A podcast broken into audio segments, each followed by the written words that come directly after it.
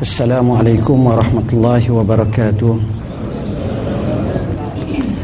الحمد لله الذي أرسل رسوله بالهدى ودين الحق ليظهره على الدين كله ولو كره المشركون. أشهد أن لا إله إلا الله وحده لا شريك له وأشهد أن سيدنا محمدا عبده ورسوله. Allahumma salli wa sallim ala sayyidina Muhammad wa ala alihi wa sahbihi wa barik wa sallim amma ba. Yang dihormati pengurusi majlis seterusnya yang berusaha timbalan pengarah SPRM selaku tuan rumah pada bangunan ini tak lupa urus dia. Guru Tamil Negeri Kelantan Barisan Jawatan Kuasanya. Sahabat saya Sahibul Fadilah Imam Sar. Seterusnya Ashabul Fadilah Tutu Guru Para alim ulama. Hadirin hadirat muslimin muslimat yang dirahmati Allah sekalian. Alhamdulillah Pertamanya marilah sama-sama kita mengucapkan syukur kepada Allah Subhanahu wa taala. Kerana dengan izinnya kita dapat berhimpun pada malam pada pagi yang mulia ini di bumi yang bertuah ini di Kelantan. Jadi saya diminta untuk cakap tajuk Islam dicabar apa reaksi kita. Tuan-tuan dan puan-puan yang dirahmati Allah Sebelum daripada kita bincang Islam dicabar Aula juga kita melihat senario umat Islam masa kini. Dengan menekuni situasi yang berlaku di seluruh dunia Kita dapati umat Islam dicabar, dihimpit dari segenap sudut sehingga akhirnya umat Islam menjadi buah catur kepada musuh-musuh mengikut apa yang hendak digerakkan. Akhirnya darah umat Islam cukup murah. Apa yang berlaku yang dipanggil sebagai Arab Spring berapa ratus ribu menuju jutaan nyawa umat Islam telah tumpah di bumi bumi Arab itu. Bermula daripada Tunisia Libya Mesir sehingga kepada Bahrain. Sampai kepada sekarang ini di dua negeri masih lagi berlangsungan iaitu di di Yaman dan juga di Syria Syria sudah menjejak kepada enam tahun. Tuan-tuan bayangkan. Ini suasana di negeri Arab dan kita tengok umat Islam juga dicabar.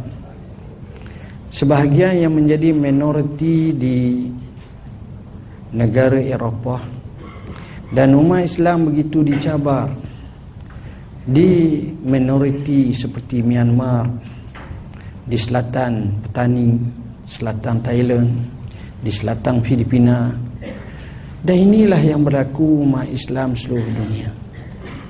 Walaupun mereka banyak, walaupun mereka ramai, tapi mereka dihimpit. Saat yang sama, ekonomi umat Islam tidaklah memberansangkan. Per kapita yang mereka perolehi pada keseluruhan adalah amat-amat naif walaupun beberapa individu tapi nisbah individu dengan umat Islam bezanya amat ketara. Jadi inilah realiti yang kita hadapi. Begitu juga dalam bab pembelajaran pendidikan umat Islam dalam keadaan cukup-cukup sederhana. Kadar buta huruf kadar pengetahuan basic keadaan-keadaan seperti ini amat banyak sedangkan inilah yang menatijahkan kemakmuran, kemajuan sesebuah tempat dan negara. Tapi ini realiti yang berlaku bila kita tengok. Kembali kepada isu adat, takalid dan kebudayaan. Kita akan dapati bahawa umat Islam tidak wujud jati diri yang begitu hebat. Mudah dipengaruh dan terpengaruh dengan apa yang kita katakan isu-isu masa kini melalui media masa melalui medium-medium yang cukup hebat TV, video, YouTube dan sebagainya akhirnya banyak di kalangan kita rebah ketika mana kita melayari bahtera kehidupan ini saat yang sama kita dipengaruhi dengan alat-alat pemusnah moden seperti mana dadah, morfin, heroin, arak, ganja dan yang boleh memabukkan. Tambah dengan beberapa lagi jenama-jenama rokok dan sebagainya. Pembaziran, kesihatan yang tidak baik dan dalam keadaan yang sama kita akan nampak bahawa kebejatan akhlak umat Islam begitu ketara dalam keadaan macam ini. Kita tengok juga umat Islam keseluruhannya sehingga kita rasa umat Islam paling besar lagi kadar pemikiran mereka dalam keadaan tidak ketahuan. Maksud saya dimomok-momokkan sehingga akhirnya mereka tak tahu hal itu sebenarnya. Inilah yang disebut oleh Malik bin Nabi, seorang tokoh yang terkemuka melalui kitabnya Mushkilatu Al-Afkar fil Hadarah Al-Islamiyah. Kekecelaruan dan kekeliruan permasalahan pemikiran dalam kehidupan tamadun Islam ini. Akhirnya beliau merumuskan umat Islam telah dilanda dengan dua penyakit besar. Dari segi fikirannya pertama dipanggil sebagai al-afkarul majitah pemikiran yang mati. Dan yang kedua lebih parah lagi dipanggil al-afkarul mumitah pemikiran yang mematikan.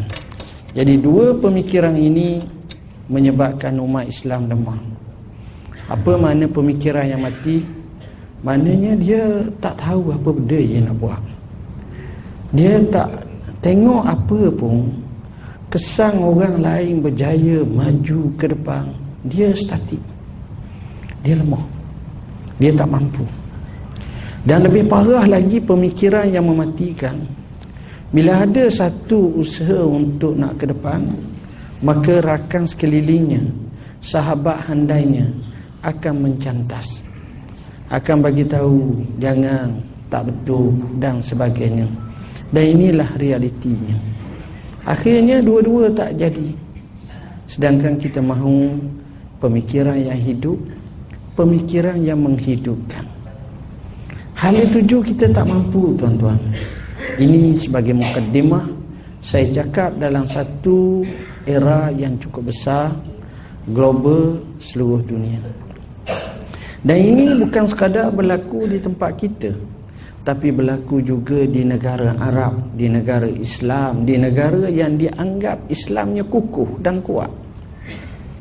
Sehingga perpecahan pemikiran, perpecahan mazhab, perpecahan aliran, perpecahan jamaah sehingga dipecah-pecahkan dan dijuzuk-juzukkan. Maka benarlah kata Nabi sallallahu alaihi wasallam antum rusa ka rusa isai kamu ni ramai macam buih tapi ibarat buih buih boh. Yang mana buih ni maksudnya walaupun kita nampak banyak nampak besar macam gunung tapi dia tidak ada sulbah tidak ada kekuatan. Dia tidak ada pasar. Dia kena angin dia ikut angin air mengalir dia ikut air mengalir perahu membelah dia dia tak jadi masalah apa dia tak ada kekuatan nak ambil nak ni boleh dia bukan macam pasak seperti gunung ganang yang menjadi pasak muka bumi. Ini keadaan umat Islam sekarang tuan-tuan. Jumlah yang ramai, kualitinya tak ada. Dan Islam ini pula kata Syekh Abdul Qadir Audah dalam kitabnya Al-Islam baina ajzi ulama'ihi wa jahdi abna'i. Islam sekarang ini berada di dalam dua persimpangan antara kelemahan para ulama'nya dan kelemahan dari sudut kejahilan anak bangsanya. Ini yang berlaku tuan-tuan. Kita tak nampak. Kita tengok sesuatu dalam bentuk nazrah yang kaku. Kita tengok sesuatu dalam bentuk kelemahan. Tidak ada semangat, tidak ada jati diri dan tak tahu apa benda kita nak buat. Dan ini bala yang cukup besar tuan-tuan. Jadi majulah negara lain, majulah orang lain, majulah yang lain tapi kita tetap ditakut yang sama.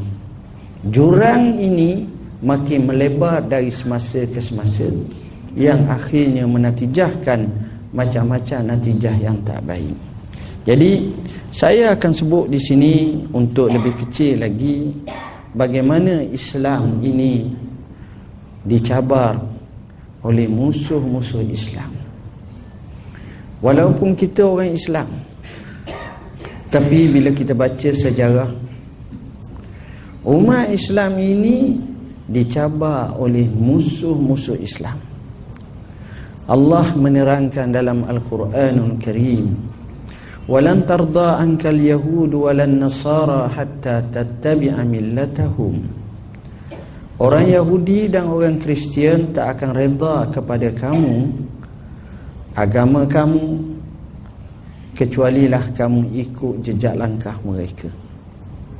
Jadi permusuhan muabbad permusuhan dalam bentuk seperti ini akan berlangsungan sehingga kita rebah daripada agama kita.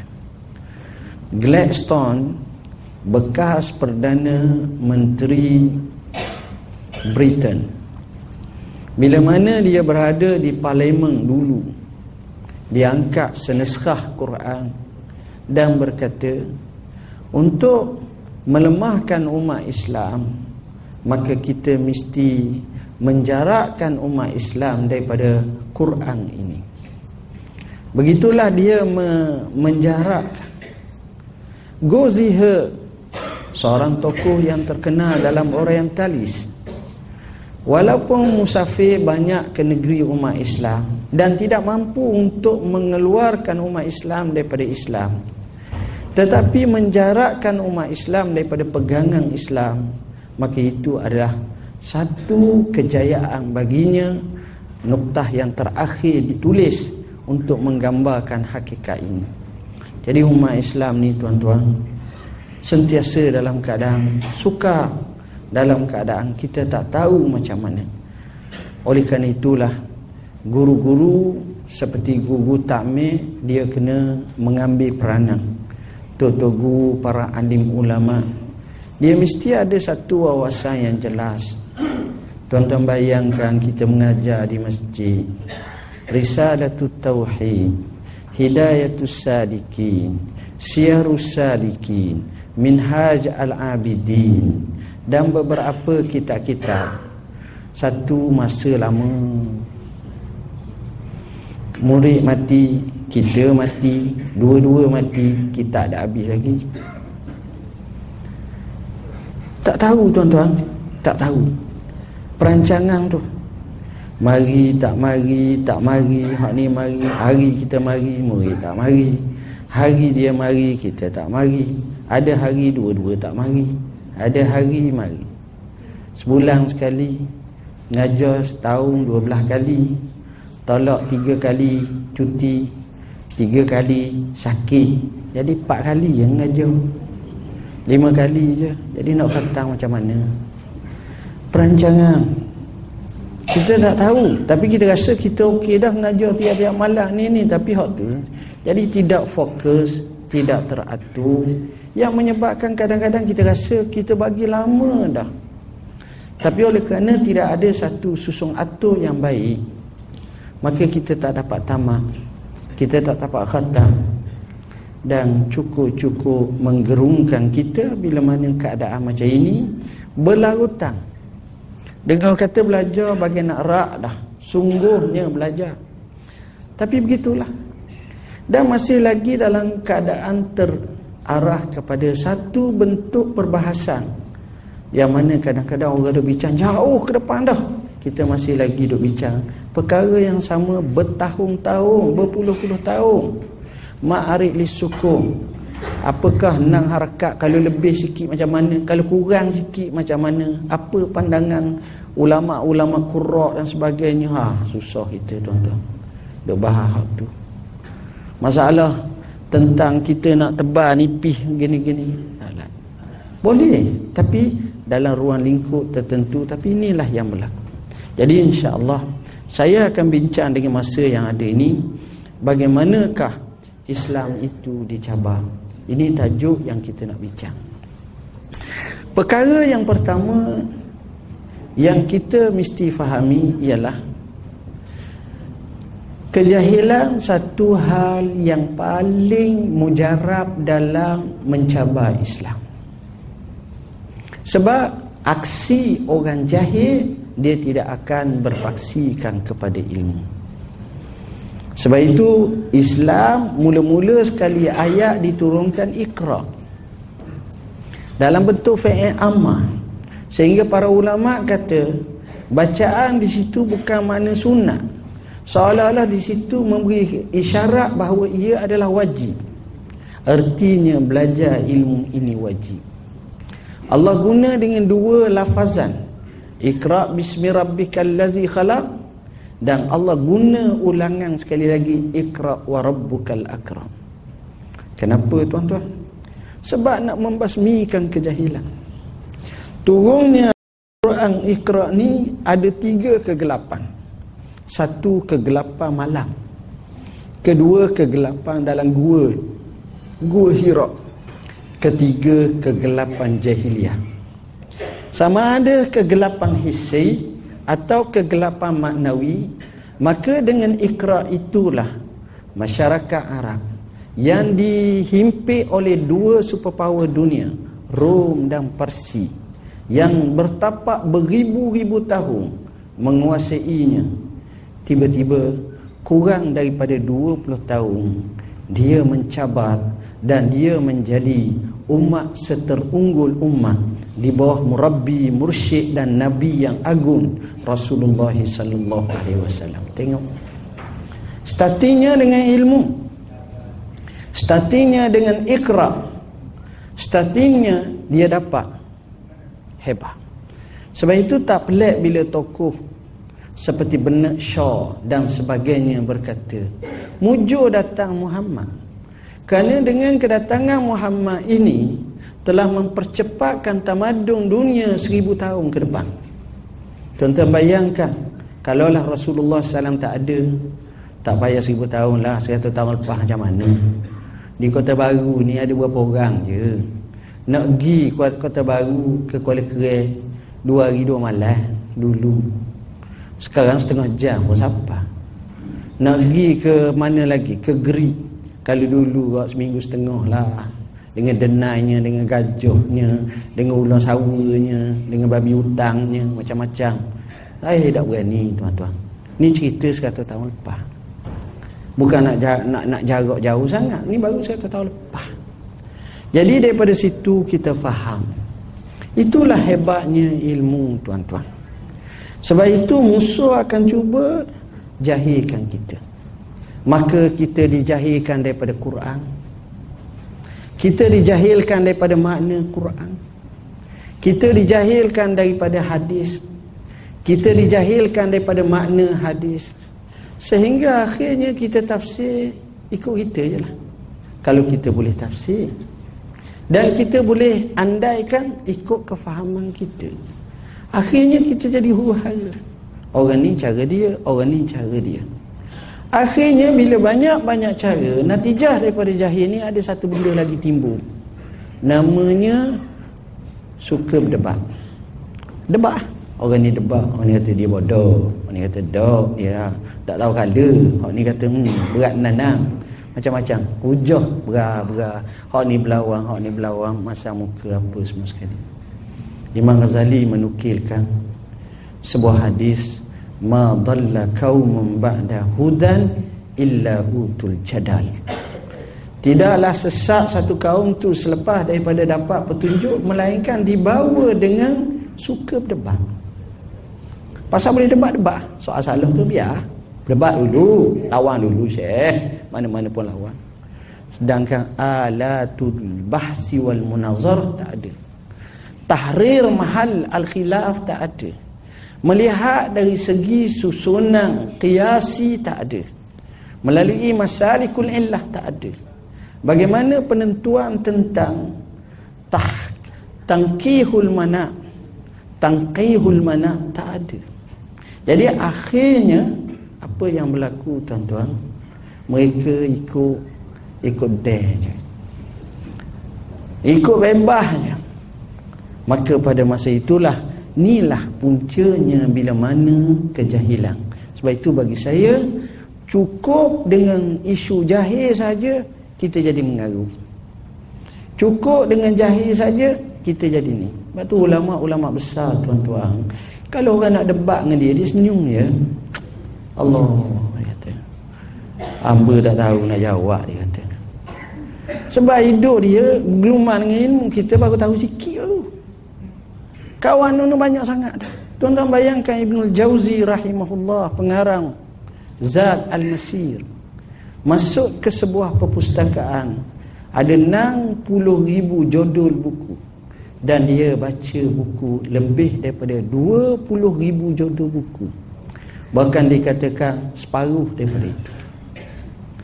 Dia mengajar syarah saja menyebabkan puluhan ribu orang Kristian dan Yahudi masuk Islam.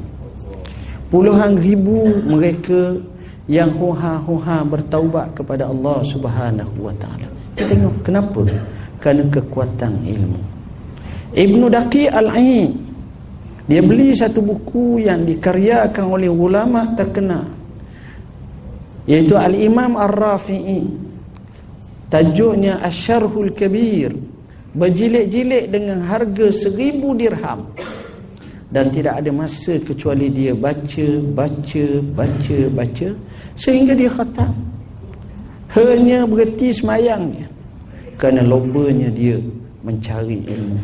Sebab dia nak memecahkan kejahilan yang kita kata telah bertapak Maka bila orang jahil ni susah tuan. Cakap tau kena panah barang, tak asu. Ni natijah daripada beranuk daripada kerana kejahilan. Ekstremis, tafsir ikut suka hati, rasa ya ya ya, ya tak ada titik ke ada titik ke tak tahu kali. Maka mengandailah dia dengan andaian-andaian mengikut akal semata-mata. Bahaya tuan-tuan. Sebab itu saya rasa Islam dicabar. Hak nombor satu sekali isunya ilmu. Ilmu. Ini hak nombor satu. Kita nak tuan-tuan. Satu masyarakat yang cukup hebat. Yang semua ada ilmu. Kapung ada ilmu, masjid penuh mengajar dengan ada sukatan dengan bersungguh-sungguh giang. Jadi mereka cerdik. Tuan-tuan kalau saya panggil lah, kita panggil seorang penceramah yang paling terkenal lah. Syekh nak jemput ceramah sekali. Dia kata dah lihat sibuk sangat.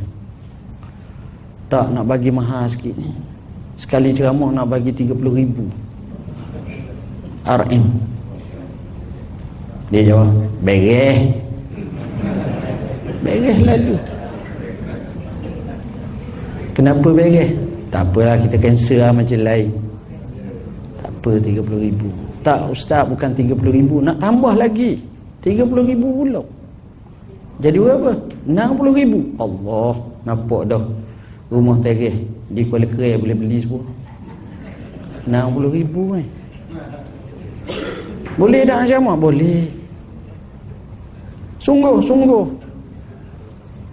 Majlis kita kaisa habis ya. Okey Pak hari sebelum ceramah cakap lagi Ustaz boleh tak ceramah Nak cakap berapa puluh kali kata boleh Boleh boleh lah oh, dia, dia marah Mana dia nak sangat lah. Ustaz, cek ni kita nak keluar dah ni 60 ribu ni. Nak tulis nama Ustaz. Ustaz sanggup dah ni Ustaz. Sanggup. Awak ni banyak bahasa cakap. Okey. Tajuk dia Ustaz ceramah mudah je Islam dicabar apa reaksi kita. Oh, kata dia. Mudah ya. Sehari sebelum ceramah kita cakap lagi. Ustaz boleh tak nak ceramah ni? Boleh. Marah tu, marah tu. Boleh. Tak apa. Okey Ustaz.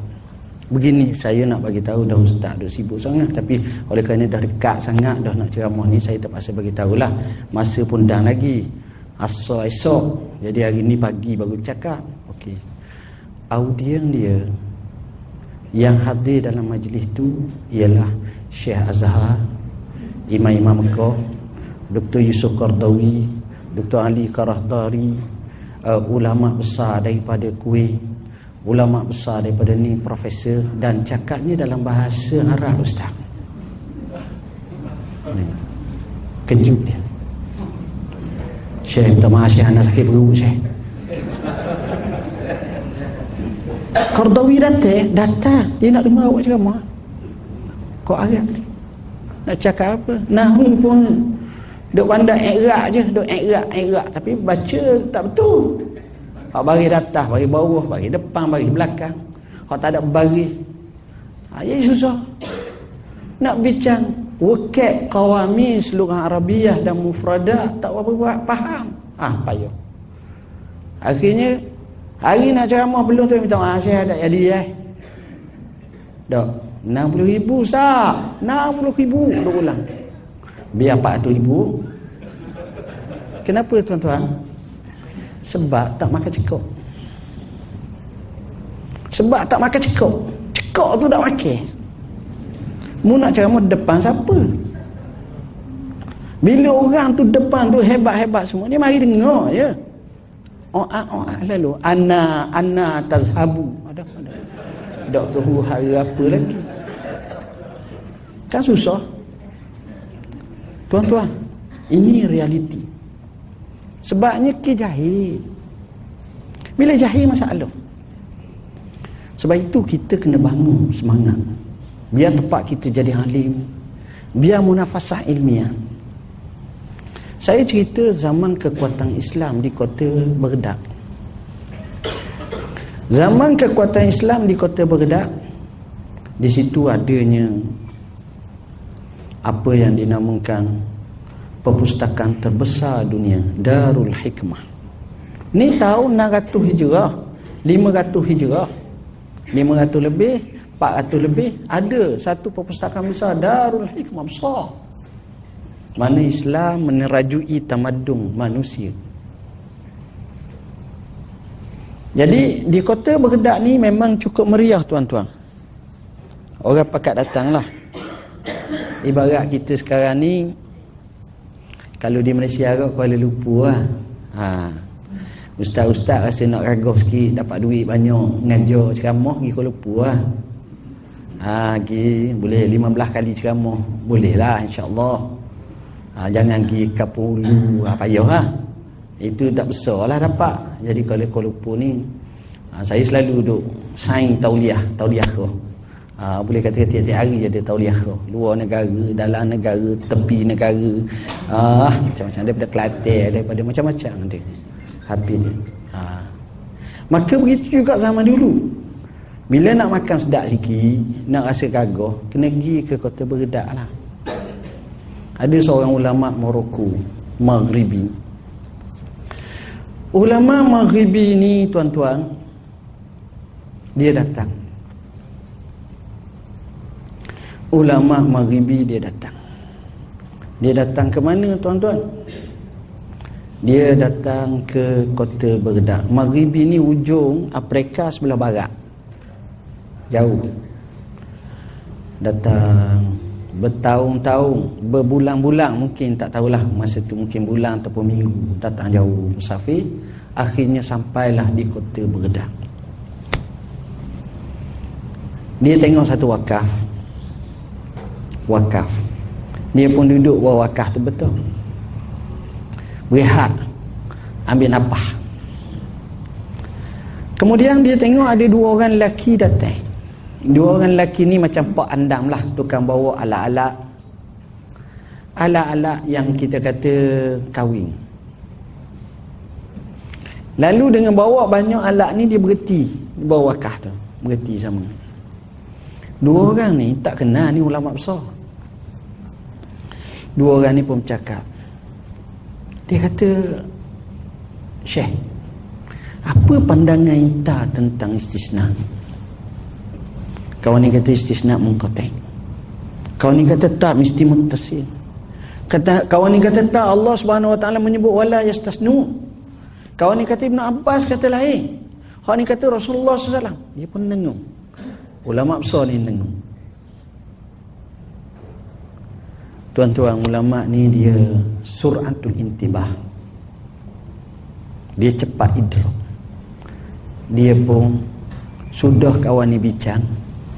Dia ambil beg balik mula.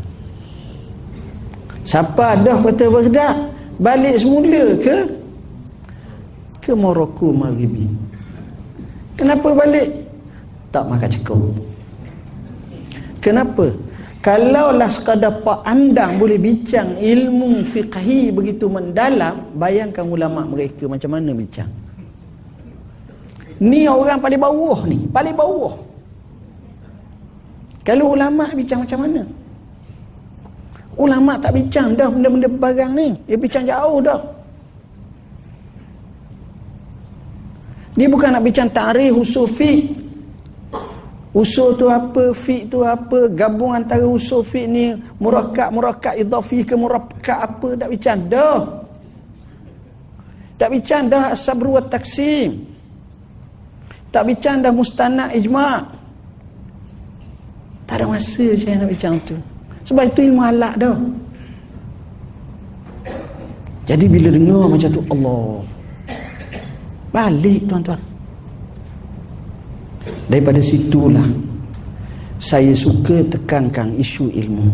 Saya jahil tuan-tuan. Saya banyak tak tahu. Tapi saya rasa seronok, saya rasa bertuah, saya rasa semangat sebab saya dikelilingi oleh sahabat-sahabat yang suka bantu saya. Saya tak pandai. Taklah pandai sangat. Tapi saya dikelilingi oleh sahabat-sahabat yang suka bantu saya. Bila sahabat suka bantu saya, saya akan dapat akses maklumat. 10 sehari maklumat baru. Tah, tah, tah, tah, tah. Akan senang. Terjah ikut Amba. Amba kata nak gini. Sebabnya gini, gini, gini. Han carilah dalih. Han carilah bukti. Han carilah gini. Jadi kita boleh jawab. Macam-macam. Ni antara yang saya rasa saya seronok lah. Ni saya, saya, saya kongsi sikit lah sebagai contohnya. Kita ada di pejabat mufti wilayah Persatuan kita ada yang dipanggil sebagai uh, laman web pejabat mufti wilayah persekutuan dan kita ada Facebook mufti wilayah persekutuan setiap hari kita akan cuba update masalah baru contohnya hadis penciptaan Hawa daripada tulang rusuk betul ke tak kita bahas apakah itu tasbih ataupun itu asal macam mana Hafiz Ibn Hajar kata macam mana kita terjeh Contohnya hukum sabung ayam dan judi di dalamnya. Boleh ke tak? Kenapa tak boleh? Kita pun sebut hadis Naha Rasulullah SAW tahrish. Apa kata Syaukani? Apa kata para ulama? Kenapa tak boleh? Sebab apa? Kita ambil hukum. Azan kalau kita seorang-seorang ataupun tak payah azan. Kita pun jawab pandangan ulama hadis Nabi SAW. Orang nak nikah. Lepas pada nak nikah, Hantaran tak cukup. Hantaran tak cukup. Gocok, gocok apa apa apa apa. Ah, macam mana? Kita jawab, isu mahar penyelesaiannya 211 ribu dah tengok. Baru semalam masuk. Tengok. Begitulah seterusnya. Masalah lain pula kisah Nabi Sulaiman dan semut serta larangan membunuh semut. Macam mana? Ha, ini kita jawab. Jadi kita malah banyaklah cakap bobah-bobah tu. Jadi kalau boleh. Jadi sahabat-sahabat tolong bantu tah tah tah.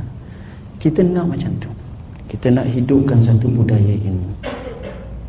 bila budaya ilmu ni cukuplah kenyataan-kenyataan secara resmi itu berbicara sebagai wakil kita. Kita senyap haja pun tak dah. Orang akan tahu tuan-tuan. Maksud saya ilmu kena. Kena ada muzakarah antara cikgu-cikgu ustaz-ustaz dengan tok-tok guru. Jangan syok seorang. Muzakarah ajak. Bukan mesti dalam skala besar ni. Empat orang tiga orang dekat-dekat kapung seperti dekat dengan kedalalak ke Hak dekat dengan pula kawasan apa nama ni Wakacei ke. Hak dekat dengan apa nama lagi di Maceh ke. Cari kat masjid besar Maceh. Carilah di mana orang bincang isu. Satu-satu isu. Kalau orang tanya kita macam mana nak beza antara sifat ma'ani dan ma'nawiyah. Hak main kaunuhu dengan tak ada kaunuhu ni. Hak beza sebenarnya. Al-farq al-jawhari tu. Mendapa benda tak tahu. Hamba nak tahu sungguh. Dan kenapa Abu Hasan Al-Ash'ari hanya sebut 13 je sifat. Abu Mansur Maturidi sebut sampai 20 sifat. Dan adakah ada lagi pendapat yang kata ada lagi sifat lain Al-Idra, sifat lain lagi. Ha, tengok. Kita bincang sama-sama kita satu, satu, satu. Tak cukup dengan tu pula kita nak bincang tentang wawusamaniyah. Apa maksud watah ni? Apa kedudukan waw ni? Waw ni berapa jenis? Waw koseng, waw atah, waw istinah, waw pasahah ke, waw apa, gapa semua kali. Kita nak bincang satu-satu. Kita nak bincang pula dalam ilmu tasawuf pula. Apa beza antara makam dan hal? Kedudukan makam ni gapa dia ke? Hal ni gapa dia ke? Kita tahu suti-suti. Kita nak bincang pula dalam masalah tafsir. Macam mana tafsir Quran ni berkenaan dengan ayat wa fakihatan wa abba Kenapa Abu Bakar tawakuf dalam isu ni? Kita nak bincang hadis Nabi pula. Apa itu hadis mudabbaj? Apa itu hadis mudallas? Tadlis ni ada berapa? Tadlis syuyuh, tadlis matang, tadlis sahabat, tadlis gapa dia semua kali. Kita nak bincang pula hadis tentang mu'an'an. Gomor kau hadis. Hadis pun setelah hadis. Nak bincang pula berkenaan dengan teori agama ataupun agama-agama yang ada atas muka bumi ni. Firaq wa adiyah pecahan Kristian, pecahan Yahudi, apa pula masalah Syiah, Ibadiyah ke macam mana, Syiah Syiah apa ni, Syiah Imamiyah ni macam mana, Rafidah ni macam mana, ataupun boleh sebaku ke apa ke semua sekali. Kita nak bincang pula dalam masalah yang ni. Tuan-tuan, sebenarnya kalau kita duduk gelumang macam tu, tak payah cakap banyak je. Letih gitu je. Pagi balik petang dengung je selesai lah. Kita nak macam tu tuan-tuan. Jadi akhirnya bila dah ada ni kita pun cakap sedang. Hak ni kita cakap sedang. Nak bincang hak ni pun kita kemah. Hak ni pun kita kemah. Kita ngajar anak murid pun kata. Ni kadang-kadang anak murid depan ni tahu dah. Ustaz ni lepas ni kalimahnya gini. Kali, kalimah pun dia tahu dah. Sebab dia tahu getoknya macam ni. Kak Isyak berhenti. Lepas tu makan. Gula serati. Selesai masalah. Setakat tu. Jadi kita tak boleh dah gitu. Sebab itu saya showkan yang pertama sekali masalah ilmu. Tuan-tuan, saya duduk di wilayah. Wilayah ni tuan-tuan, depan hamba ni orang bijak ramai. Orang bijak tu ramai. Pensyarah mesti ramai. Profesor ramai. Kadang-kadang mari itu jepuk suruh cakap bahasa Arab gapo semua sekali itu di di restaurant ataupun di pentas mesti. Kita terpaksa bercakap. Kita terpaksa bercakap. Kadang-kadang tu macam minggu lepas suruh ceramah saya terkejut majlis. Depan orang kat 3000 orang. Di PWTC yang tukang ceramah tu Mufti Ismail Meng contohnya. Apa buat ni pula ni? Mari makan sama macam Nak cakap. Jadi kita walau macam mana pun terpaksa lah. Kena persediaan. Fi atamil istinda. Sekadar kemampuan lah. Bukan kita pandai sangat. Kita kata kita tak pandai. Kita cuba nak jadi orang pandai. Fatashabbahu illam takunu mislahum inna tashabbuha bil kirami falahu. Jadi kalau kita ambil challenge macam tu, tak apa. Tapi kita biar, biar. Jadi kita akan jadi lemah. Kita akan jadi suram. Sebab masalah ni mencabar ni. semua aspek mari datang. Hak mari dengan habaibnya dengan masyaikhnya luar negaranya dalam negaranya. Duk cerita masalah. Saya duk dengar. Tengok oh begini rupanya. Ya, pengalaman-pengalaman itulah yang mendewasakan kita. Yang menyebabkan kita tahu masalahnya gini rupanya sebab itu bagi kita sehingga Qarafi kata Qarafi ni seorang ulama besar dalam kitab Al-Furuq karang dan beberapa kitab lain lagi dok royak. Hang kalau nak beri fatwa la yajuzu li muftin an yuftiya bima sutira ala al-waraqah. Tak harus se- kepada seorang mufti, saya maksud saya lah bukan orang lain. Jangan kata orang lain. Uh, untuk beri fatwa sekadar baca ada dalam kitab, ada dalam kitab. Tak tak mesti tuan-tuan. Tapi macam mana maslahah? Macam mana muayyashah? Macam mana takali? Macam mana budaya? Macam mana kehidupan? Setempat yang mana kita kena rahimkan. Dalilnya Imam Syafi'i, walaupun orang Iraq tu orang Arab, orang Mesir tu orang Arab, tapi bila di Iraq patuanya lain, tahun 199 Hijrah dia pindah ke Mesir, mati di Mesir 204 Hijrah, patuannya berubah kau jadi. Kenapa? Dua-duanya Arab. Bukan Melayu Arab sama Arab. Sebab apa? Sebab takali berbeza nazrah pemikiran berbeza budaya berbeza suasana berbeza. Kita tengok. Dia ambil kira dalam isu-isu macam ni. Jadi nombor satu bagi saya ialah isunya ilmu. Kita kena susung atur. Saya nak sangat. Sebab di negeri Arab tuan-tuan tahu Ustaz-ustaz di masjid Setengah-setengah tu jauh lebih alim daripada pensyarah mesti Sebab kerja dia telah buku je. Baca je. Sebab ilmu ini dia tak kira tempat Ilmu ni Orang mengaji sungguh, belajar sungguh, rajin, dapat doa, dapat taufik hidayah Allah, alim dia. Tapi kalau dia setakat ni saja Allah siang tuan-tuan. Inilah yang saya kata bahawa nombor satunya ilmu. Penting tuan-tuan. Saya setiap minggu biasanya lah, setiap minggu kalau hari Jumaat tu saya pusing masjid. Masjid surau di wilayah. Saya tazkirah saya khutbah. Antara yang saya selalu tanya Tuime pengusi macam mana masjid ni penuh dah orang ngajar? Dia kata penuh. Ada satu masjid tu saya pergi tuan-tuan. Saya terkejut. Minta saya ceramah resmi saya kebetulan malam tu ni tahun lepas lah. Saya nak pergi ke ke Johor malam tu. Jadi saya datang awal pukul 4 siapa tu dia kata majlis lepas isyak tu. Allah kata kita mari awal kata tak apalah saya tak balik.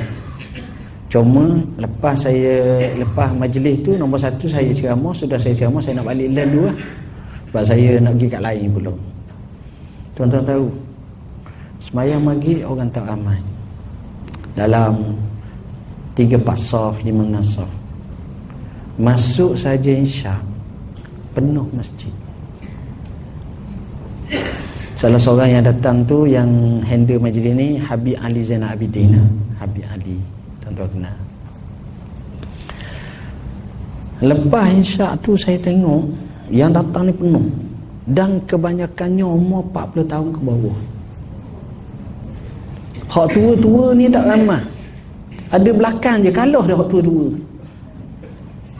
Muda. Kemudian datanglah penceramah. Penceramah ni daripada mana? Daripada Amerika. Daripada California.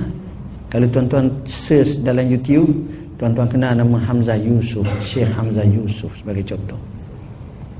La ilaha illallah. Ceramah. Ceramah pula bahasa Inggeris. Faham pula mereka tu. Kita tengok ways dalam bahasa Inggeris turn right turn left pun tukar. Right pergi left left ke right. Huru lagi. Faham. Saya kata ya Allah puak-puak ni.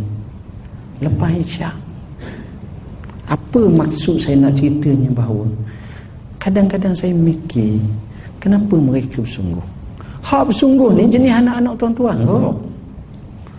hak kapung dia asalnya.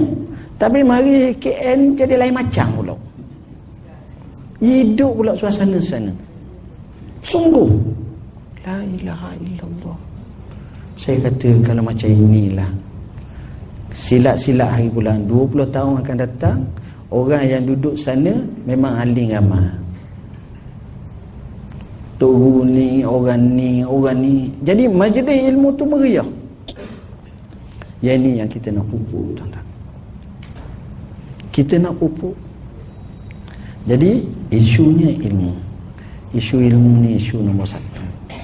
Bukan nombor dua, nombor tiga Cabaran kita ilmu. Dan isu yang kedua ialah saya akan sebut isu yang kedua namanya isu kefahaman. Faham. Ilmu tu ada tapi tak berapa nak faham. Atau faham cara lain. Jadi isu faham ni itu isu satu hal juga. Sebab itu para ulama sebut ahlul kalam utu uluma wa ma utu fuhuma Ahli kalam ni diberi ilmu banyak tapi tak diberi kefahaman. Sedangkan faham ni satu benda yang amat penting. Dalam kehidupan kita faham merupakan isu yang utama dan pertama. Faham. Surat Sayyidina Umar kepada Abu Musa Al-Ashari. Al-fahma al-fahma dia sebut kefahaman. Nabi doa kepada Abdullah ibn Abbas Allahumma faqihhu fid din. Faqih. Antara maksud faqih tu faham. Faham. Sebab faham ni penting. Orang Arab kata faham soal ni sepul ijabah. Kita faham soalan itu Separuh daripada jawapan. Faham. Jadi faham ni penting. Al-Qarafi kata apa kita ni dalam memberi fatwa dalam memberi jawapan kepada persoalan kita ada dua istilah. Tapi masalahnya kita dapat satu istilah kita terlupa satu istilah yang lebih penting. Orang tanya kita soalan. Apa kita nak jawab? Pertama sekali kita asaskan jawapan kita kepada dalil. Maka di situ fahmud dalil adalah penting. Memahami dalil penting. Kita faham dalil. Sebenarnya kata Qarafi rahimahullah faham dalil adalah penting. Tetapi jangan lupa satu benda yang amat penting bahkan lebih penting daripada faham dalil. Apa dia lebih penting dan lebih amat penting daripada kita faham dalil? Apa dia? Nombor dua ni ya inilah yang paling banyak kita terlepas pandang. Apa dia? Fahmu murad ad-dalil. Memahami kehendak dalil matlama nawaitu iradah dalil tu. Ambil contoh. Untuk mudah dulu sebelum kita faham nas contoh. Ibu bapa duduk di Kelantan. Duduk di Pasir Mah Bukit Lata contoh. Telefon ke anak dia Duduk di Damansara Kuala Lumpur. Cakap dengan anak dia Mak Apa khabar? Baik mak bo. Mak tanya Dah mak mu dah alik mak? Mak. Cuti esok Jumaat ndak alik ke? Mo amba ni sibuk sangat mo meeting meeting meeting. Jadual penuh mo satu ahad Isnin Selasa apa tahu lepas. Siapa kat puasa penuh mo Allah gitu lalu no mak. Sungguh mak tak gurau dah hamba cakap benar sungguh ni. Mak pun jawab dalam bahasa mudah ya. Kalau gitu mak mudah sawali sama ah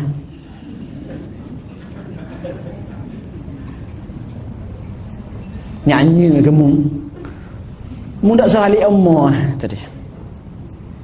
Bila sebut macam tu petang tu juga mak ambil tiket. Sebab mak tu dia faham kehendak mak. Nada mak mu jangan balik semua. Maknanya mu kena balik mak. Kalau dia faham zahirun nas literature ayat terima kasih mak mak memahami jiwa hamba mak. Lah mak sejati. Mak pun bahasa kasar lalu lah mati pun pakai tanah sana mak. Mak gitu lalu mak mak. Tuan-tuan faham tak? Kerana kehendak tu. Hadis sahih riwayat Bukhari Rasulullah sallallahu alaihi wasallam. Telah mengarahkan sahabatnya dalam satu peperangan supaya sembahyang asar di Bani Quraizah La yusalliyanna ahadukum al-asra illa wa fi bani Quraizata. Janganlah setiap orang daripada kalangan kamu salah seorang daripada kamu itu sembahyang asar sehingga dia sampai ke Bani Quraizah. On the way dalam perjalanan masuk waktu asar. Sahabat pun kata kita mayang. Orang ni kata jangan mudah ingat ke Nabi pesan. Orang ni kata ya Tapi maksudnya Nabi suruh kita segera Dah masuk waktu asam mayang eh. Orang ni kata tak apalah Mu nak mayang aku tak akan semayang Sebab Nabi kata Kena semayang di Bani Quraizah Okey tak apa Ada sepuak semayang Ada sepuak tak semayang Hak tak semayang pun Sampai habis waktu asar ke Masuk waktu lain Tak apa Sebab Nabi kata Semayang asar Di Bani Quraizah Dua-dua kemah Dua-dua ikut kata Nabi Dua-dua ikut Akhirnya kita temu dengan Nabi sallallahu alaihi wasallam. Sampai temu dengan Nabi, "Ya Rasulullah macam mana ni?" Hak ni gini-gini. Nabi senyum. Hak ni pun okey, hak ni pun okey. Nabi tak kata apa. Tuan-tuan, itu sikap Nabi mendamaikan. Tapi memberi satu signal kefahaman kepada kita, kefahaman nas tu penting. Bukan faham nas saja tapi fahmu muradin nas. Memaham kehendak nas tu. Dan kadang-kadang tafsiran tu berlainan. Sebab itu bahasa ni orang kata nak kena atas butir, nak kena atas lubuk hati, nak kena atas betul-betul tu payah.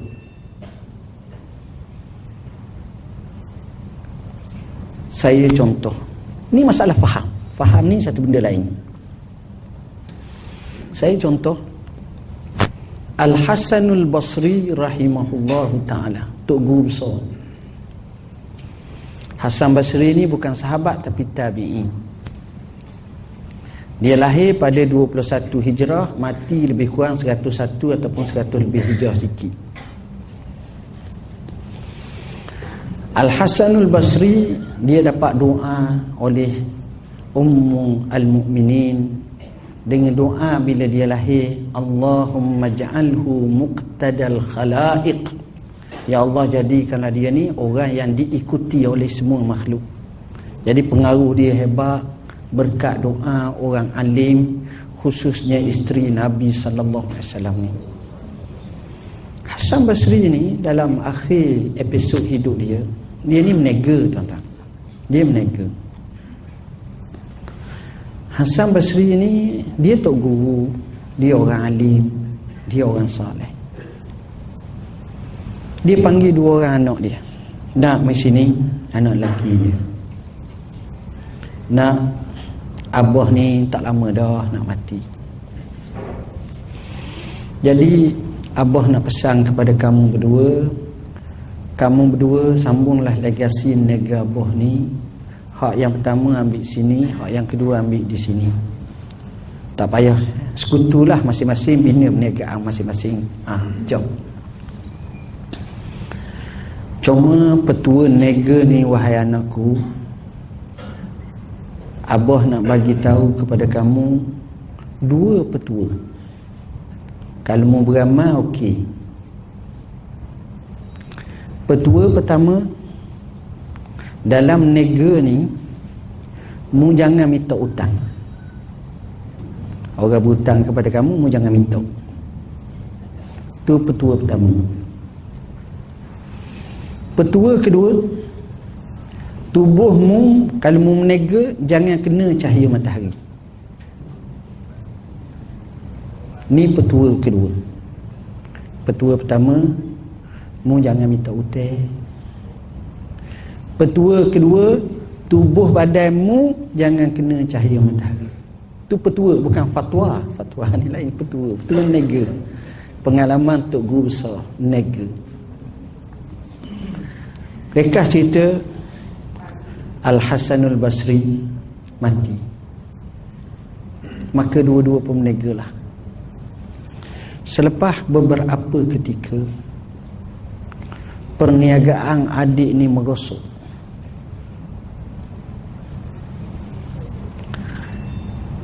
dan pada masa yang sama perniagaan abang ni berjaya sungguh. Mak ni pergi dekat adik tanya Dek macam mana nega? Berat nanang mau Berat. Dorot cetong dia.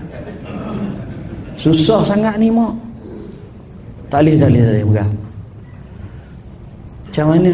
Oh letih Bengkerak mau Kenapa nak Saya ikut pesan abang Wasiat Abah belum mati pada saya Saya pegang betul-betul. Apa dia? Abah kata jangan minta hutang Jadi saya tak boleh nak hutang Tak gerak modal. Makan modal. Bukan modal, makan modal Makan hutang orang lain pula. Terpaksa berhutang orang lain pula Yang kedua Abah pergi pesan Jangan kena cahaya matahari Kalau hari-hari hujan yang saya keluar jadi susah saya. Tengok-tengok mendung awang baru boleh keluar. Sebab saya pegang nasihat apa. Alhamdulillah. Mak dia kata sabarlah no. Sabar, sabar. InsyaAllah adalah. Allah buka ruang ke awak. Mak ni pun pergi dekat dengan abang pula. Bang. Macam mana nega? Alhamdulillah. Mak. Abang rasa seronok sangat. Abang rasa puas hati mau. Alhamdulillah. Abang cukup-cukup puas hati mak nega. Kenapa? Rezeki banyak. Kenapa anak jadi macam ni? Saya pegang nasihat abah. Apa dia? Abah nasihat jangan berhutang. Bukan jangan berhutang, jangan minta hutang. Nasihat kedua jangan kena cahaya matahari. Oh, gitu. Maknanya sama dengan hak adik tu. Macam mana jadi gini? Kata dia mak. Abah kata jangan minta hutang. Setiap kali orang nega dengan saya nak berhutang, saya kata minta maaf. Abah saya pesan jangan minta hutang. Jadi kalau boleh bayar cash lah. Murah sikit pun tak apa lah. Tak untung aja pun tak apa lah. Nanti kita jadi bergaduh ke apa semua sekali. Jadi baik kita start macam tu je. Jadi saya tak minta hutang dengan orang. Yang kedua pula jangan kena matahari. Sebelum subuh saya bangun dah saya semayang sejik lepas tu terus pergi ke tempat kerja. Saya balik lepas maghrib. Maknanya kerja sungguh. Hak ni dia faham kod lain, hak tu faham kod lain. Hak ni faham ke kota baru, hak ni faham ke Johor baru. Baru semua. Kan jauh tu ni sini sini bukan tepi-tepi. Tengok tuan-tuan. Isu faham. Isu faham. Sama juga nah saya sebut tadi. Mana isu faham. Jadi kita ni masalah kefahaman ni satu hal lah. Kita ikut perasaan. Kita ikut rasa kita. Kita faham kot ni. Sebenarnya dalam Islam fahamnya jauh cara lain. Memahami adalah amat penting. Tengok betul-betul. Seorang abah yang bijak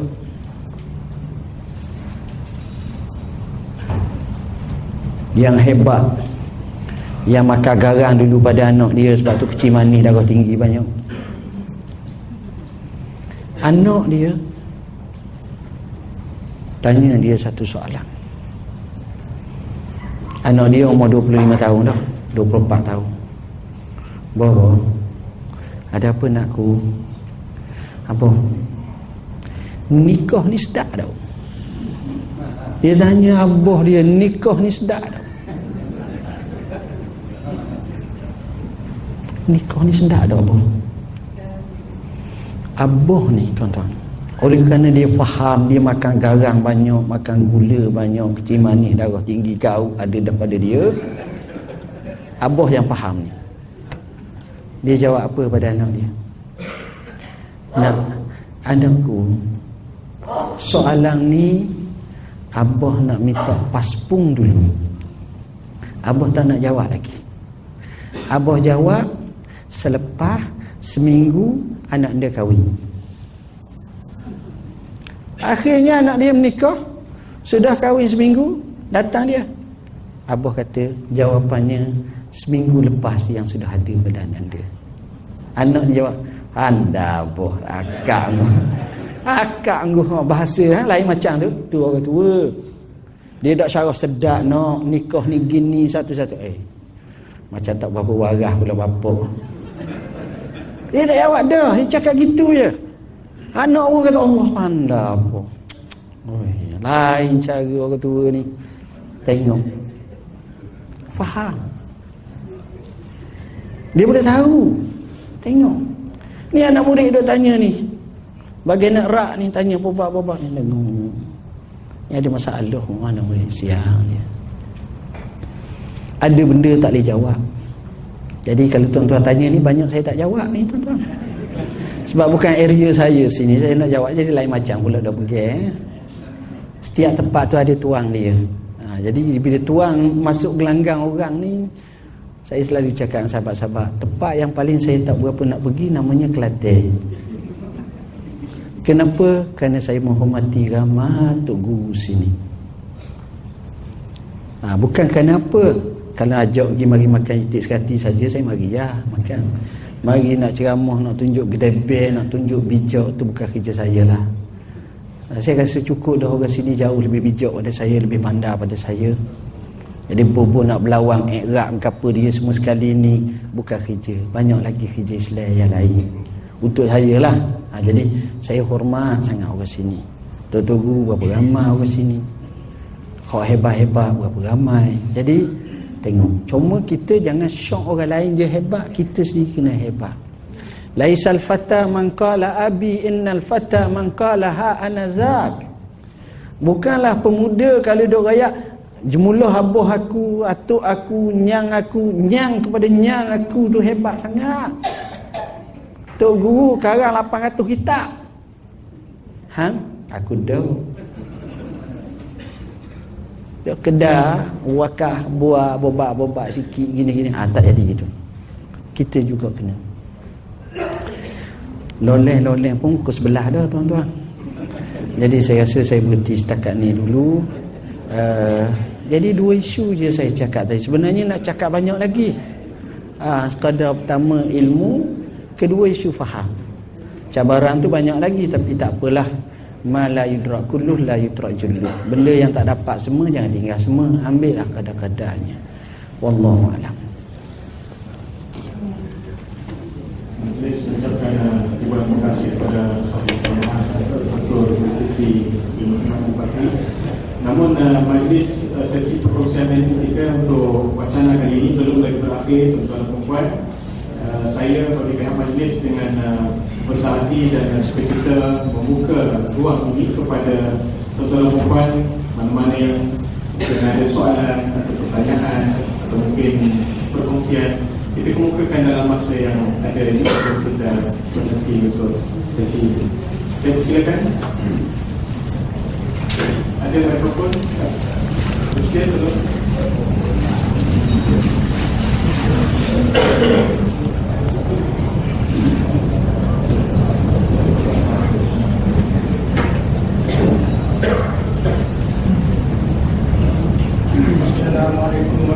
Saya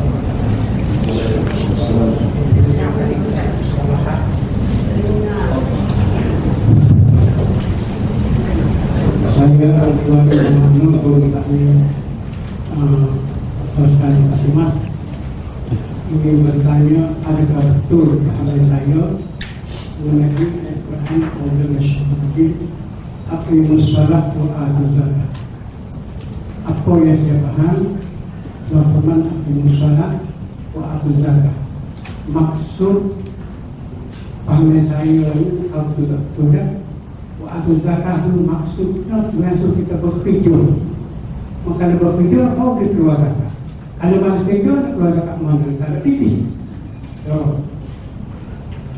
Yang kedua dan ini banyak dalam bersama karena saya pernah membaca kitab hanya dua tadi yang berbunyi dalam bab hukum bagi orang yang luput sembahyang. Maaf, saya pernah.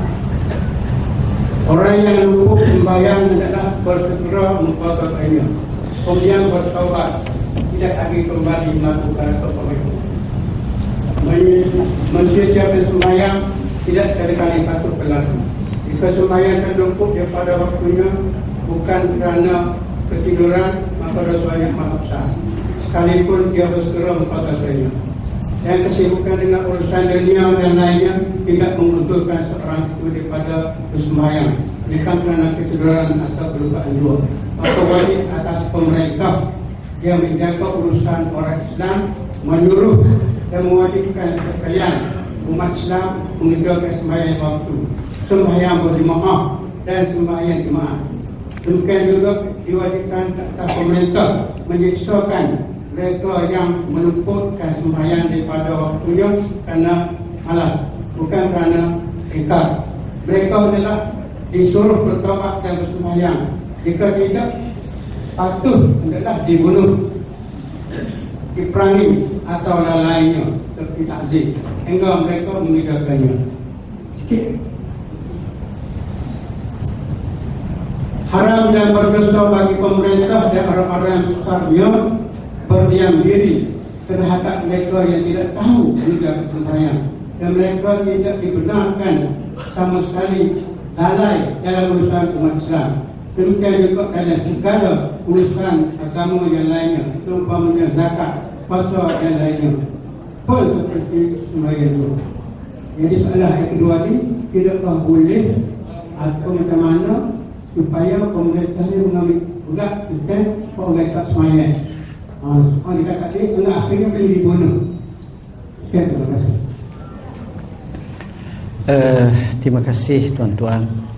Isu yang pertama berkenaan dengan akimus salah wa atuz zakat. Akimus salah sahabat kita tak nak bincang tapi wa atuz zakat dengan mana kerja bersungguh-sungguh. Maka kita kata begini. Kita kata bahawa tafsiran berkenaan atuz zakat zahir nas maknanya bayar zakat.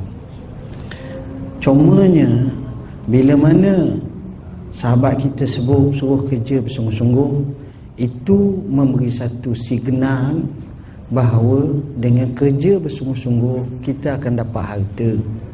Dan bila kita akan dapat harta maka kita mampu bayar zakat. Dan kita boleh bayar zakat. Dari segi kefahaman tak salah. Cumanya orang panggil nak pergi kota baru tu pusing jauh sangat.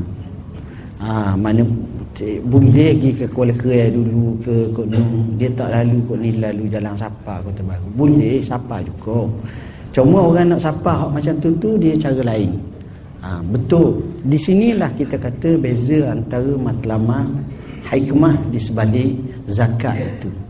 Saya tak katalah salah 100% tapi dari segi makna hak zahirnya kewajipan zakat. Cumanya natijah nak keluar zakat ni orang kaya lah. Orang miskin dia terima zakat bukan keluar zakat. Jadi nak kaya kerja. Nak kaya berusaha dan bersungguh-sungguh. Isu yang kedua berkenaan dengan nas dan juga masalah uh, solat ni. Masalah solat ni bagi saya adalah masalah yang paling penting. Wa amur ahlaka bis salah wastabir 'alaiha. Perintahlah keluarga kamu untuk solat dan sabar atasnya. Dan kita tengok Nabi menyebut macam as-salatu imaduddin faman aqamaha faqad aqamaddin wa man hadamaha faqad hadamaddin. Solat sebagai tiang agama. Siapa mendirikan, dia mendirikan agama. Siapa meruntuhkan, dia meruntuhkan agama. Sebab betapa besarnya rukun Islam dengan solat ini. Jadi keprihatinan solat ini, kita tengok bila ianya penting, dia disebut banyak kali. Sebab itu, arahan solat paling banyak dalam Quran berbanding dengan ibadat lain. Hatta jihad sekalipun hatta haji dan sebagainya kerana pentingnya solat ini dalam kehidupan manusia sebab itu dalam mazhab kita siapa yang luput solat hendaklah diqada dan solat ini hendaklah dilakukan dalam apa jua keadaan pun. Zakum tafihim fa aqamta salah. Dan begitu juga dengan nas-nas yang lain hadis yang lain sebut tentang solat. Cumanya tuan-tuan saya melihat dari segi pelaksanaan hukum memang hukum dalam Islam ni menyeru sampai kepada arah macam disebut dalam kitab tadi kepada bunuh betul cuma bunuh ni ada dua pula. Sama ada dalam bentuk ta'zir. Ataupun bunuh ini dalam bentuk kerana dia murtad. Dia telah keluar daripada Islam. Hak sebagai contoh. Dalam mazhab syafi'i pendapat yang terpilih bahawa dia tidak keluar daripada Islam walaupun ada dua pandangan yang disebut oleh Alamah Ibn Qasir.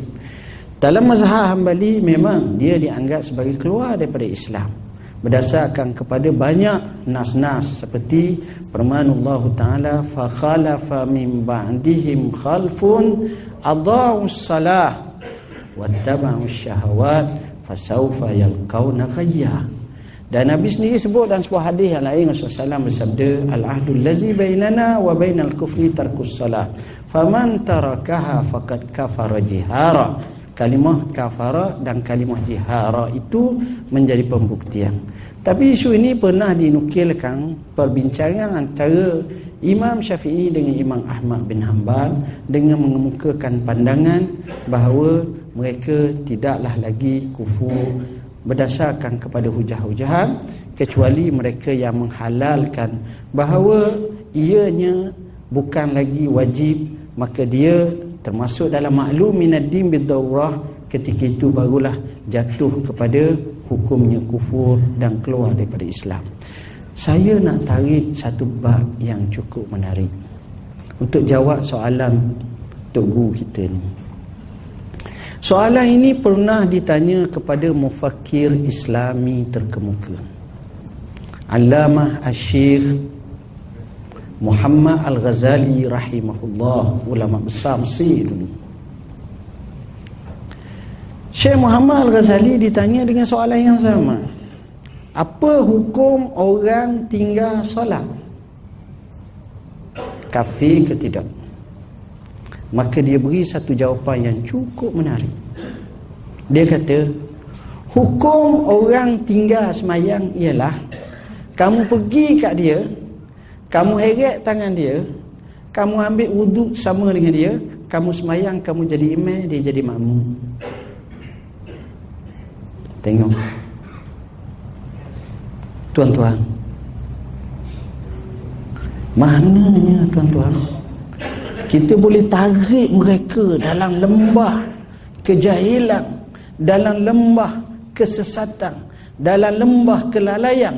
Bawa balik ni sebenarnya nikmat yang cukup besar la yahdiyallahu bika rajulan wahida khairul laka min humar ni'am satu riwayat minad dunya Tengok tuan-tuan. Tengok. Jadi bila kita tengok macam tu kita akan faham. Kenapa mereka tak semayang? Maka kita tengok alasannya banyak. Pertama jahil. Kedua ikut nafsu. Ketiga ikut kawan-kawan pakat nak mayat, nak mayat habis. Ketiga memang ibu bapa tak mayat. Ibu bapaknya tak mayat. Macam-macam alasan. Jadi akhirnya bila kita boleh menempuh embargo ni ataupun hadangan dan halangan ni satu kebaikan yang besar. Jadi sebab tu pendekatan yang saya rasa lebih baik kalau tuan-tuan santuni macam tu. Insya-Allah dia semayang seumur hidup dia ada lepas pada tu. Berapa banyak pahala yang Allah masukkan ke dalam akaun kita dalam mizan hasanat kita pada hari yaumala yang fa'umalun wala banun illa man atallaha biqalbin salim. Disebut adalu alal khair kafaili. Man sanna sunnatan hasanatan falahu ajruha wa ajru man amila biha ila yaumil qiyamah. Saya sengaja tak terjemah sebab saya raikan tuan-tuan memang boleh faham dengan lebih baik daripada saya. Jadi tuan-tuan tengok macam tu. Saya nak tutup satu kisah. Ki orang tak semayang ni lah sebagai satu yang. Sebab kadang-kadang kerana suasana kehidupan menyebabkan dia tak semayang. Bukan orang bernasib baik macam kita semua boleh kena semayang. Cerita benar seorang perempuan muda cerita Arab ke cerita Melayu. Dia ni dalam kehidupan keluarga yang tidak islami. Walaupun dia orang Islam. Ibu bapanya sentiasa sibuk huru hara tak tahu. Dia dimewahkan dengan harta dengan ke, ke, ke kehidupan. Dan dia boleh kawan dengan mana-mana lelaki bebas tanpa sekadang. Tapi walaupun begitu dia masih ada lagi jati diri, jaga daripada akhlak berzina dia tak buat. Nak jadi ke cerita satu hari satu hari. Dalam berkawan ni ramai-ramai tiba-tiba ada kawan-kawan yang mabuk lelaki ni nak memperkosa dia menyebabkan dia tolak dia lawan. Bila orang tu menggagahinya maka dia ambil benda yang tajam dia tikam. Akhirnya mati. Bila mati ni sebab itu bukan perbuatan dia bukan bukan keadaan macam ni dia rasa ni seolah-olah dia macam tersedar. Allah. Dalam masa yang sekejap saja polis mari takak dia bawa ke penjara. Bos pengawal penjara tengok dia. Kali pertama dia masuk dalam penjara tu dia jadi bela tak tahu dia nak buat. Senyap tak cakap senyap je. Orang jaga dia. Wadah wanita jaga dia. Dia tak tahu. Dia biasa. Sehinggalah selepas dah stabil tahu dah hakikat yang dia kena macam-macam ni dia kata apa? Dia tengok wadah wanita ni bila masuk waktu semayang semayang. Bila masuk waktu semayang semayang dia pun tanya ke wadah wanita. Dia kata awak buat apa? Boleh dia tanya awak buat apa? Wadah wanita pun jadi serba salah. Betul ke orang ni Kata dia, solat lah, semayang. Dia tanya lagi. Eh, apa itu solat? Kan jahil tukir tu. Jahil merakab. Apa itu solat? La ilaha illallah. Solat, solat. Tak, saya tanya sungguh. Eh, kenapa awak tanya gini pula? Saya tak pernah tengok ibu bapa saya buat kerja gini. Ha, tengok. Kawan ni pun terang A sampai ke Z mana solat. Bila terang betul-betul tuan-tuan tahu apa kata dia. Allah Akbar. Allahu Akbar. ajarkan aku semayang ajar semayang akhirnya warder tengok bandu wanita yang lain tidur tengah malam bilik dia bercahaya dia semayang seorang semayang kuat sangat semayang sebab dia baru dapat satu sinar cahaya ilahi akhirnya orang-orang macam ni dia terasa hukuman telah jatuh pada dia. Tapi warder ni kata setiap kali nak jatuh hukuman kat dia warder akan pertahankan. Tak sesuai lagi sebab dia gini sebab dia gini. Satu hari tu memang hukuman akan jatuh dia pergi kat warder dia kata sampai ada lagi hukuman kat saya. Kata warder ni kenapa kau tanya pelik-pelik sangat ni? Dia kata tak apa saya nak tahu. Saya telah bersedia. Akhir sekali wadah tu kata ya saya seronok. Jatuhlah hukuman kat saya. Cuma kalau Tuhan tanya saya siapa yang saya kenal di muka bumi saya kata Tuhan saja saya tak kenal ibu bapa saya saya tak kenal kawan-kawan yang lain. Hari nak jatuh hukum tu kata wadah dia pakai pakaian cantik dan nampak mukanya berseri-seri amat sangat. Mana ada orang itu? Macam seolah-olah pengantin baru. Sebab dia fi atamil istidad. Tengok tuan-tuan kalaulah dia mati lalu dalam keadaan dah mayat dalam keadaan tu betapa teruknya dia bunuh orang pula. Sebab kisahnya macam tu. Dalam kitab tasawuf seperti mana kata Ibnu Athaillah Sakandari hikam dia sebut tentang punca maksiat.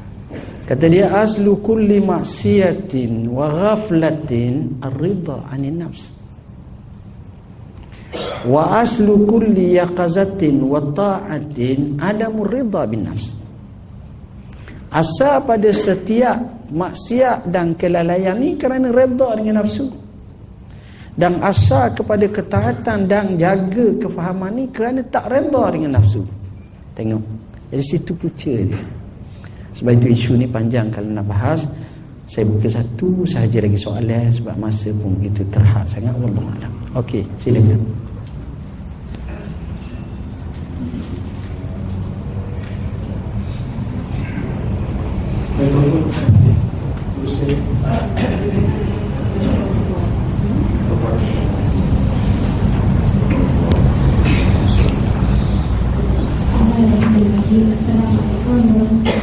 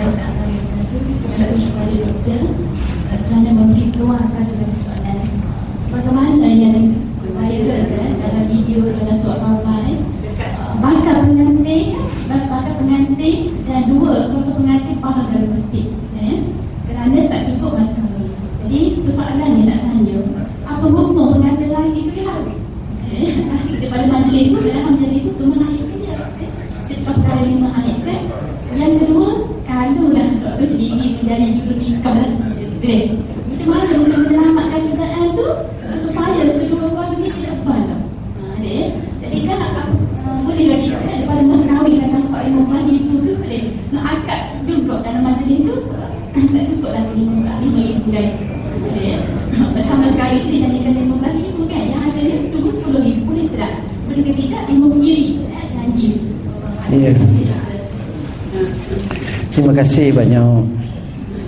Maknanya tu yang berbuku pada ustazah itulah. Saya kami punya satu prinsip. Bila ada masalah-masalah berkaitan dengan isu-isu macam ni, kami akan beri respon. Dan kami akan segera beri respon. Tetapi sebelum kami beri respon, kami tak akan bagi respon dahulu melainkan kami faham bentuk pengkesahan cerita tersebut. Al hukmu ala syai far'un an tasawuri nak hukum sesuatu biarlah sejuzuk kefahaman tu jelas isu. Dan kami akan cuba dapat sebanyak mungkin maklumat-maklumat tentang satu-satu isu.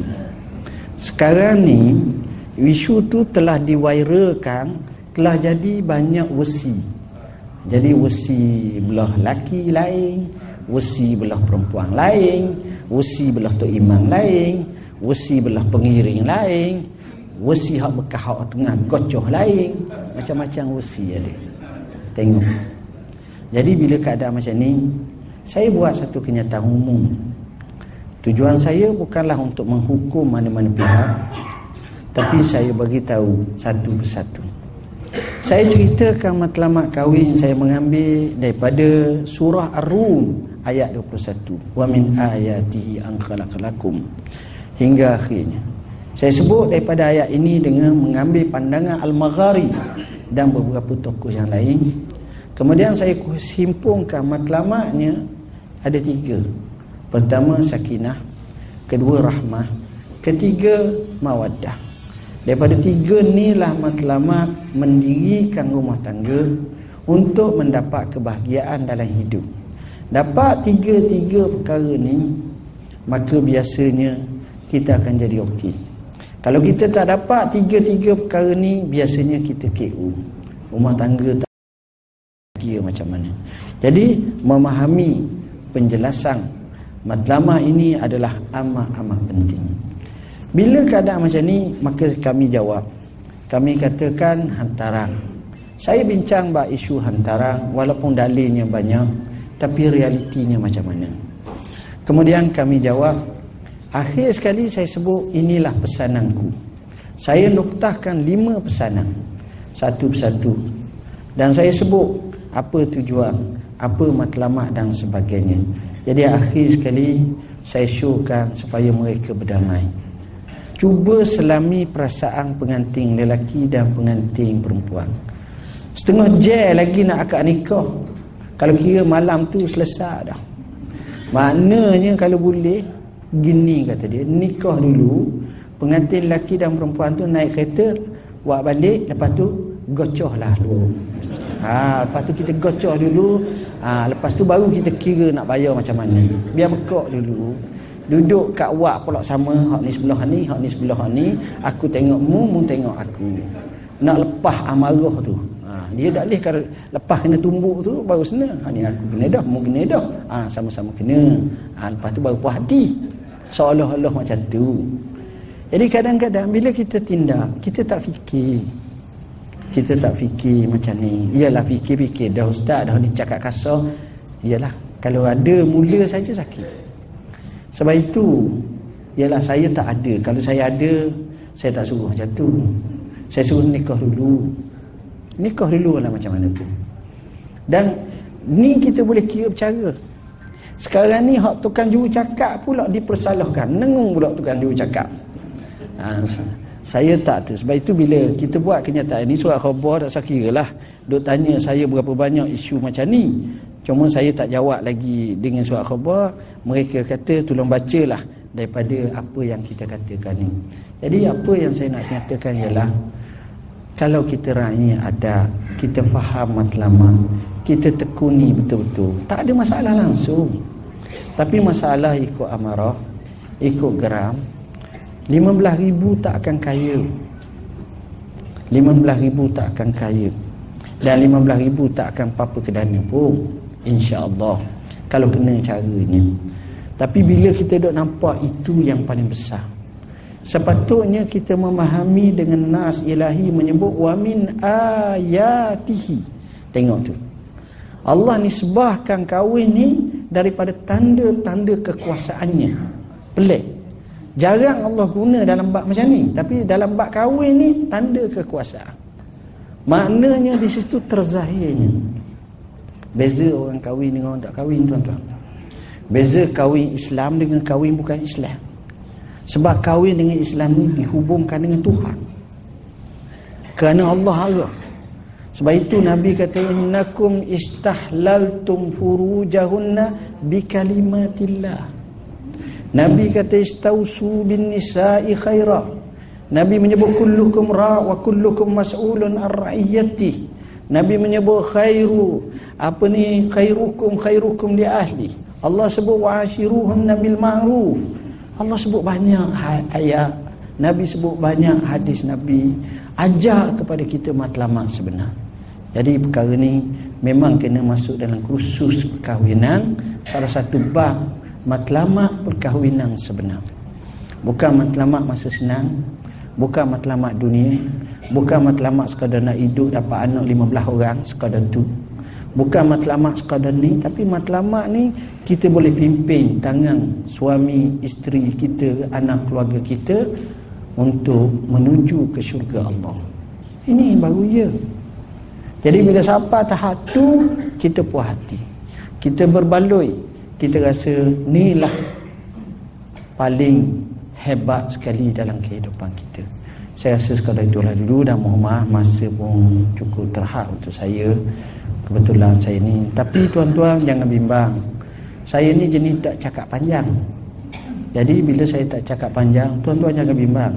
Isu-isu yang tuan-tuan berbuku dalam kepala otak tu saya telah jawab dalam banyak jawapan. Buku Dr. Yusuf Qardawi, tokoh pendakwah. Yang ni saya telah terangkan macam mana sifat pendakwah yang hebat, macam mana dia difitnah dengan hukuman. Begitu juga Rasulullah SAW nak cinta Rasulullah. Baru-baru ni dalam minggu lepas timbul isu berkenaan dengan Rasulullah wasallam kalau dia salah kita akan penjarakan dia oleh seorang menteri di Mesir sehingga dia dipecat. Saya buat respon dalam buku kami Makrifah Rasulullah SAW panjang lebar. Nak bincang masalah tasawuf, kita jawab A to Z tasawuf. Apa itu kasyaf, apa itu ilmu laduni, apa itu satu persatu. Nak bincang bab kitab fiqh hak lama Safinatun Najah ulama Yaman terkenal. Saya terjemahkan dan syarahkan sedikit sebanyak cuma adalah silap sikit dari segi tulis bahasa itu salah cetak sikit tapi hak asalnya telah dikaryakan oleh Syekh Salim daripada Yaman. Dia sekadar tawaf Kaabah saja boleh khatam Quran. Ha, Syekh ni bukan sekarang ada 200 tahun lepas dah mati ha, ulama. Dan isu yang kita kena tengok highlight itu ialah halal dan haram tuan-tuan. Kita duk cakap apa-apa benda pun kadang-kadang haram pun dilanggar. Halal okeylah. Yang tak betul pun ni. Jadi bagi saya kalau kita dapat betul-betul kita jadi generasi rabbani. Jadi petunjuk kepada ummah. Kita sebagai warasatul anbiya insya-Allah. Sebab saya yakin guru takmir ni kalimah takmir tu makna besar tu. Imarah. Aja'antum siqayatal haj wa imaratal masjidil haram. Jadi kita takmir ni ada dua maknawi dan hissi hal ini maknawi. Jadi macam mana sifat sebenarnya? Itu semua memerlukan kepada kesungguhan, keikhlasan, keilmuan, ketakwaan, istiqamah, hati yang bersih, takut kepada Allah dan juga selamat daripada hasad dengki, dendam kesumat dan sifat-sifat yang tak baik. Dan banyak lagi lah perkara yang mungkin kita boleh bahaskan.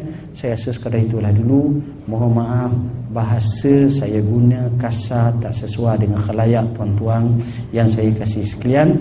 Aku qauli hadza wa wa lakum. Wassalamualaikum warahmatullahi wabarakatuh.